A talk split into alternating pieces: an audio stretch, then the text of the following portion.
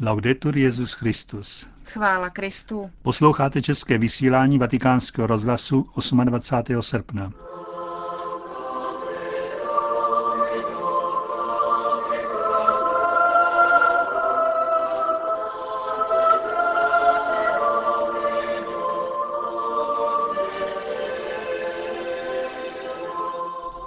Byl zveřejněn program cesty Benedikta XVI. na Sardínii. Násilí proti křesťanům v Indii se stupňuje. A po zprávách uslyšíte další část cyklu o svatých římského kánonu.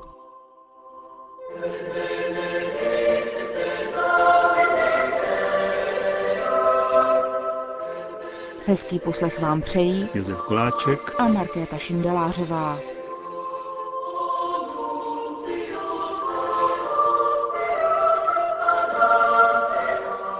Zprávy vatikánského rozhlasu. Vatikán. Včera byl zveřejněn oficiální program pastorační návštěvy Benedikta XVI. na Sardínii. Do Kaliáry odletí svatý otec v neděli 7. září o půl deváté ráno. O hodinu později přistane na Sardínii.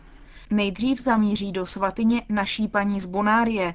Na prostranství před tímto kostelem bude Benedikt XVI. v 10.30 sloužit eucharistickou bohoslužbu a v poledne se tu s věřícími pomodlí modlitbu Anděl Páně. Před obědem Benedikt XVI. ještě navštíví kapli místního semináře. V semináři také poobědvá z biskupy Sardinie. V 16.30 se pozdraví se členy organizačního výboru této návštěvy a v 17 hodin se setká s kněžími, seminaristy a s komunitou Papežské teologické fakulty Sardinie. V 18.15 čeká Benedikta XVI. poslední bod programu – setkání s mládeží na náměstí Jené.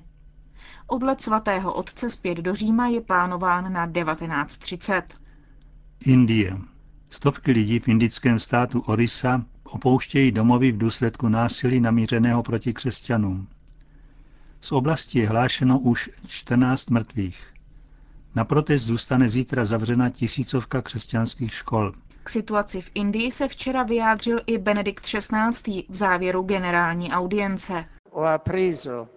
Con profonda tristezza le notizie circa le violenze contro le comunità cristiane nello stato indiano dell'Orissa s hlubokým zármutkem jsem přijal zprávu o násilí proti křesťanským komunitám v indickém státu Orissa, které vypuklo následkem politování hodné vraždy hinduistického vůdce Swami Lakshmananda Sarasvatiho.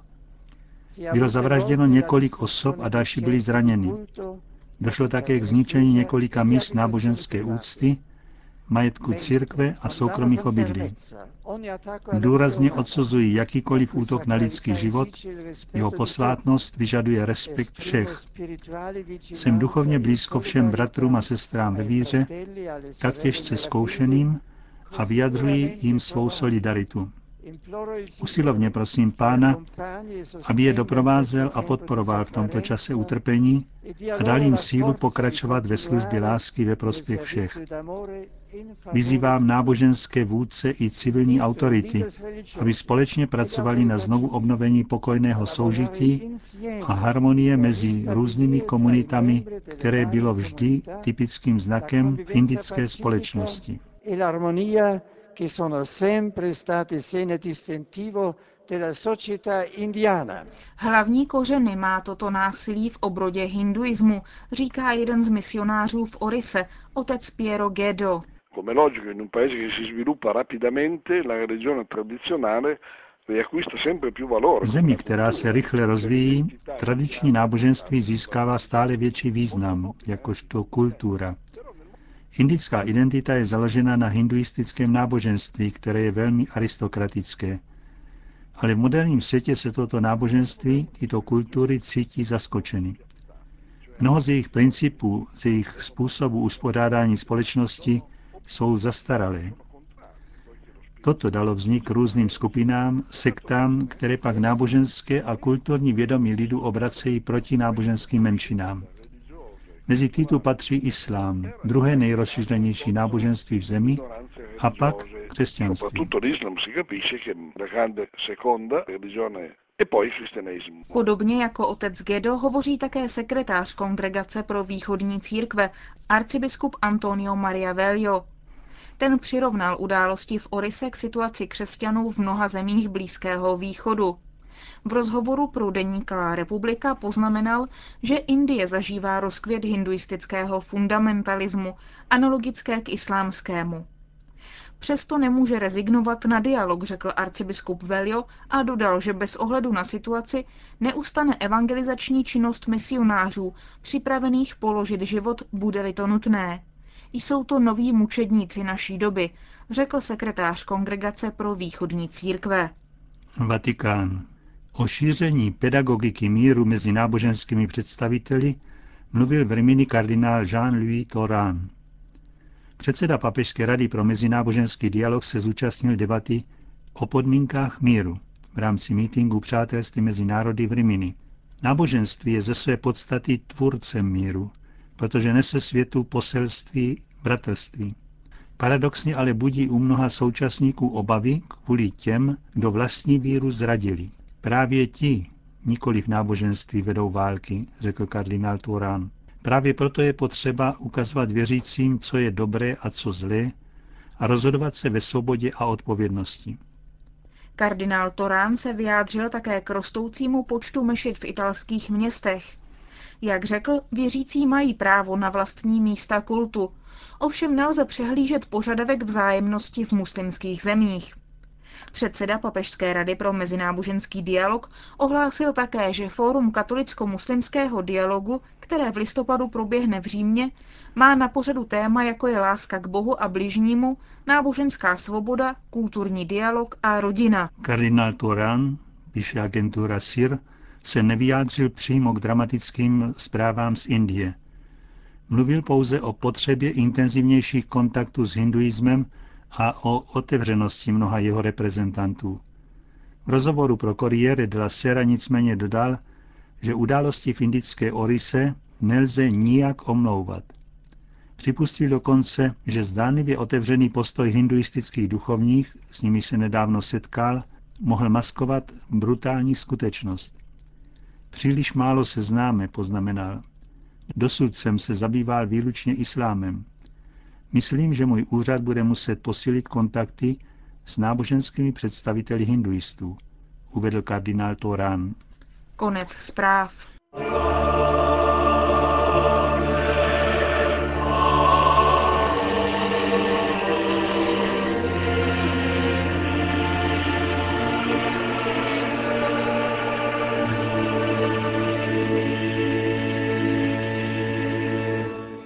Svatí římského kánonu.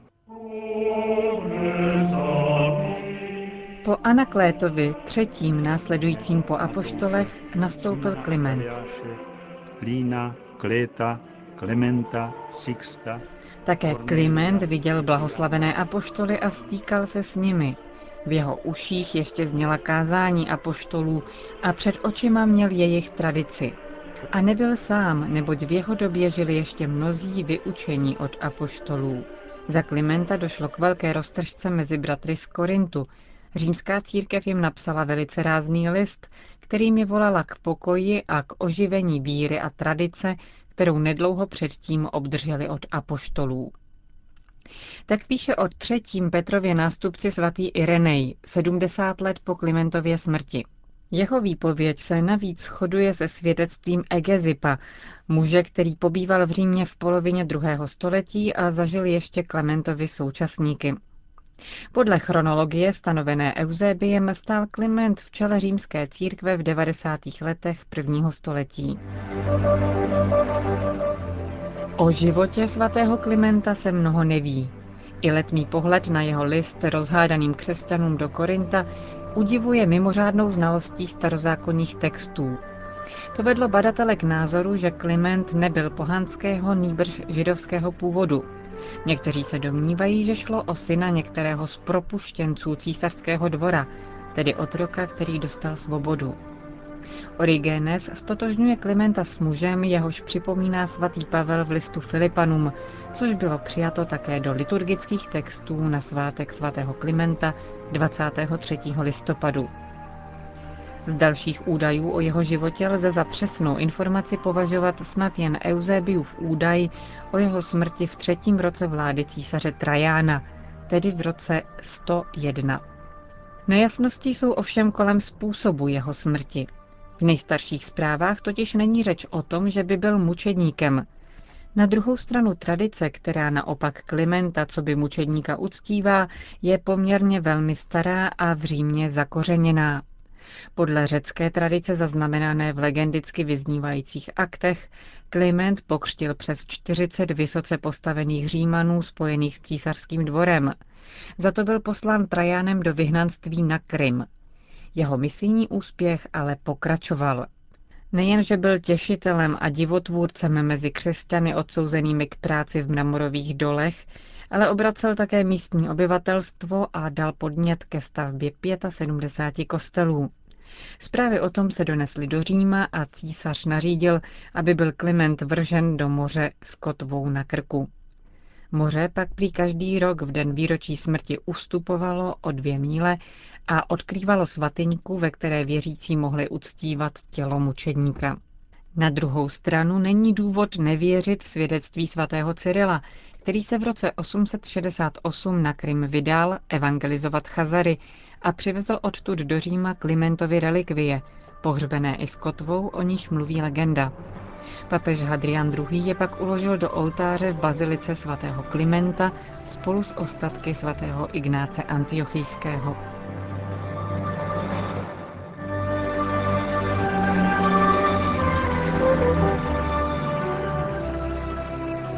Nejdůležitějším zachovaným dědictvím svatého Klimenta papeže je jeho list Korintianům, o jehož autenticitě se nepochybuje. Sepsal ho patrně kolem roku 97 jako reakci na nepokoje v korinské křesťanské komunitě, kde se někteří mladší členové vzbouřili proti svým presbyterům a svévolně je sesadili. Kliment v obsáhlém listu schrnuje základy křesťanské víry, napomíná a výslovně popisuje hierarchický řád v církvi jako ustanovený Kristem. Z historického hlediska obsahuje významné svědectví o mučenické smrti svatých Petra a Pavla za Nerona, o detailech korinského sporu, o liturgické modlitbě i o vztahu k veřejné moci, za kterou se modlí. Klimentův list do Korinta mluví o církvi jako o tělu Kristově, jehož údy mají různé funkce. V Kristu má původ také hierarchie, složená z biskupů, zvaných také presbyteři, a z jáhnů, z listu také zřetelně vystupuje výsostné postavení římské církve, vědomí její odpovědnosti, z které plynou ovšem také požadavky. Kliment žádá poslušnost a hrozí neposlušným. Tyto pasáže tentokrát nechme stranou a poslechněme si úryvek z jeho modlitby, která začíná ve 49. kapitole Klimentova listu do Korinta. Ty jsi otevřel oči našeho srdce, abychom poznali tebe, jediného nejvyššího na výsostech nebes, svatého, který dlíš mezi svatými, který pokořuje násilnost pyšných, mění plány národů, povyšuje pokorné a ponižuje pyšné. Ty, který obdarováváš i bereš, život odnímáš i dáváš, jediný dobrodinče ducha a bože všeho těla který zkoumáš propasti, pozoruješ činy lidí, který pomáháš těm, kdo jsou v nebezpečí a zachraňuješ zoufalé. Stvořiteli a ochránce každého ducha, který rozmnožuješ národy na zemi a který si mezi všemi vyvolil ty, kdo tě milují skrze Ježíše Krista, tvého milovaného syna, skrze něhož si nás vychoval, posvětil a uctil. Prosíme tě, pane, buď naší pomocí a oporou. Ať všechny národy poznají, že ty jsi jediný Bůh, Ježíš Kristus, tvůj syn, a my jsme tvůj lid, ovce tvé pastviny.